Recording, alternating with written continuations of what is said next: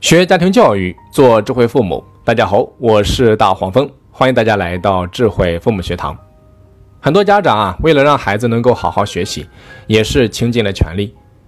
本身家庭条件不好，自己守着一个水果摊，却要尽最大能力给孩子请家教，但是孩子还是不学。到孩子房间给孩子送宵夜和牛奶，却经常发现他根本没有在看书，演戏给父母看。怕孩子无法查资料，给他配了手机，谁知道现在打游戏上了瘾，真是让人失望。面对这样的孩子啊，家长也习惯用这样的话语去回复孩子：不读书，你说你将来能够干什么呢？你只有读书，将来才能够出人头地呀。但是因为孩子年龄小，生活体验少，他根本没有办法理解这样的话语。所以说，父母与其跟孩子讲一些大道理，不如陪着孩子看一看下面的这一部纪录片。香港电视台啊，曾经举办过一档真人秀节目，叫《穷富翁大作战》，邀请了社会各界的名流转换角色来体验不同的生活。他们当中啊，有政界领袖、商界大佬、知名律师，还有上市公司的 CEO。他们要完成的挑战就是抛弃原来的光鲜生活，去体验清洁工、单身母亲、流浪汉、小摊小贩。这些穷人的生活，几乎所有的精英在体验之前，都有一种盲目的自信，而认为自己即便是跌入谷底，也可以通过能力和智慧改写命运。在节目开始之前，富二代总裁艾瑞克他曾经表示：“他说人穷不能够赖社会，主要是自己没有好的人生规划。就算我真的处于那样的境地，我也会在很短的时间里面想很多方法来改变这种不好的境遇。”结果呢？节目组在五天的时间里面只给了他十五块钱，他自己也非常努力，找到了一份送外卖的工作。但是才做了不到五个小时，老板就觉得他太慢了，把他辞退掉了。他体验了很多流浪汉体验的生活：白天工作啊，晚上露宿街头，睡不着就重新找新工作的机会，叹息无奈脏累，最后呢，彻底把这个男人击垮了。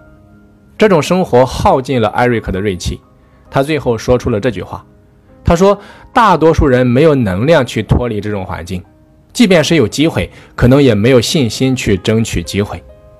这就是一个富二代总裁他的真实的感受。”咱们再来看另外一个体验者，叫田北辰，是两千集团的创始人，哈佛毕业生，也是有才有势。在没有参加节目之前啊，他一直有这样的理念：没有成为富豪，一定是你还不够努力。只要你有足够的斗志，弱者也可以变为强者。然而呢，当他真正开始体验最底层的生活，才发现太多现实的身不由己。入住龙屋，整个家就是一张床的大小。他和邻居的老伯聊天，问他这里的环境怎么样，老头只是无奈地笑了笑，说差不多吧，也说不上什么环境。我们没有选择，多么的无奈，多么的心酸。每天工作十七个小时，却只能够拿最低的酬劳。他说：“我完全没有空闲去想将来，吃饱已经是最大的满足。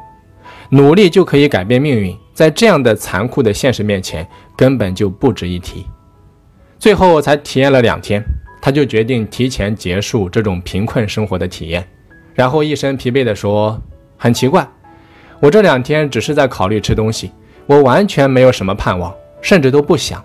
我努力工作，只是希望能够吃一顿好的。他说，因为只有两天，自己才有斗志坚持下去。如果说要做一个月，甚至半年，那就太绝望了。我完全没有办法坚持。在节目的最后，他说了一句话：“这个社会正极严厉地惩罚读不成书的人。”所以说，对于大多数普通人而言，努力读书不是我们唯一的出路，但却是最稳健、最容易走的那一条路。所以说我极力的推荐大家带着孩子去看一看这部纪录片。与此同时啊，给大家推荐另外一部纪录片。央视曾经播过一部《翻山涉水上学路》的纪录片，记录了在一些地区啊，孩子们冒着生命危险跋山涉水去上学的故事。为了上学，孩子们需要光着脚穿过整片原始森林，到一百多公里的学校上学。那如果幸运的话，他们将在七天之后到达学校。可是意外常常会发生，湍急的河流、隐蔽的毒蛇、凶猛的野兽、巨大的鸟、张牙舞爪的野猪、长着牙齿的青蛙等等，能不能平安的度过，全看运气。对他们来说，上学就是一场以生命为赌注的博弈。在白浪翻滚的江面上，推着年久失修的钢索前进，在长达十五公里的路上，没有水源，也没有遮阴处。他们不仅要忍受高温的炙烤，冒着被卷走的风险，在零下五十度的严寒里步行半个小时，划着芦苇小舟，穿过八千多平方米的湖面。在没有钢梯前，他们每天都要飞檐走壁。靠着一根根藤蔓或者说木梯向上爬，脚下就是万丈深渊，顶上才是学校。对知识的渴望支撑着他们一步步向上爬。上学啊，对我们来说是一件极为普通的事情，可是他们却拿命来换的奢侈品。荒漠、戈壁、洪水猛兽、风雪交加，我们眼中的危险却是他们的日常。那么小的一群孩子不会害怕吗？当然会怕。只是啊，他们更怕一辈子困在原地，失去过另外一种生活的机会。他们明白，上学是他们和命运较量的唯一方式。不去上学，就只能够终生封闭在这个贫瘠的地方，重复着上一代的命运。所以说，读书真的是为了让我们有更多的选择。读书多少，虽然说不能够决定一个人的地位，但却决定了人生选择机会的多少。有很多年轻人总是津津乐道于那些读书不多但却收入丰厚的名人，比如说比尔盖茨辍学，乔布斯只念了一个学期就休学。但是你只了解这些成功人士的结果，你又了解多少他们背后的背景呢？你知道吗？大多数不读书的人都是用自己几年的青春换来一生的卑微呀。我们每一个人都希望在面对环境变化、个人成长遇到拐点的时候。能够多一些主动选择的机会。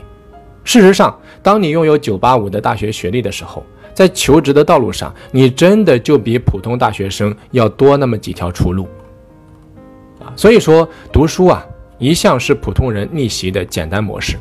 家境一般，运气一般，你能做的，你能有的，就是多给自己增加一些机会。人之所以会痛苦，是因为没有选择。所以说，最后啊，我想用龙应台的一句话送给所有人：孩子，我要求你用功读书，不是因为我要你跟别人比成绩，而是我希望你将来拥有选择的权利，选择有意义、有时间的工作，而不是被迫谋生啊。就像我们刚才介绍的第一部纪录片里面的那些富人们，当他们真的过上底层的生活，他们也是绝望的。一开始的盲目自信。到最后的彻底绝望，告诉了我们什么？读书才会给我们更多的选择，让我们选择有时间的工作，有意义的工作，而不是被迫谋生。所以说，当你的工作在你心中有意义，你就有成就感；当你的工作能够给你时间，不剥夺你的生活，你就有尊严，有成就感，你也就啊更快乐。好的，那今天这堂课就到这里，我是大黄蜂，下期再见。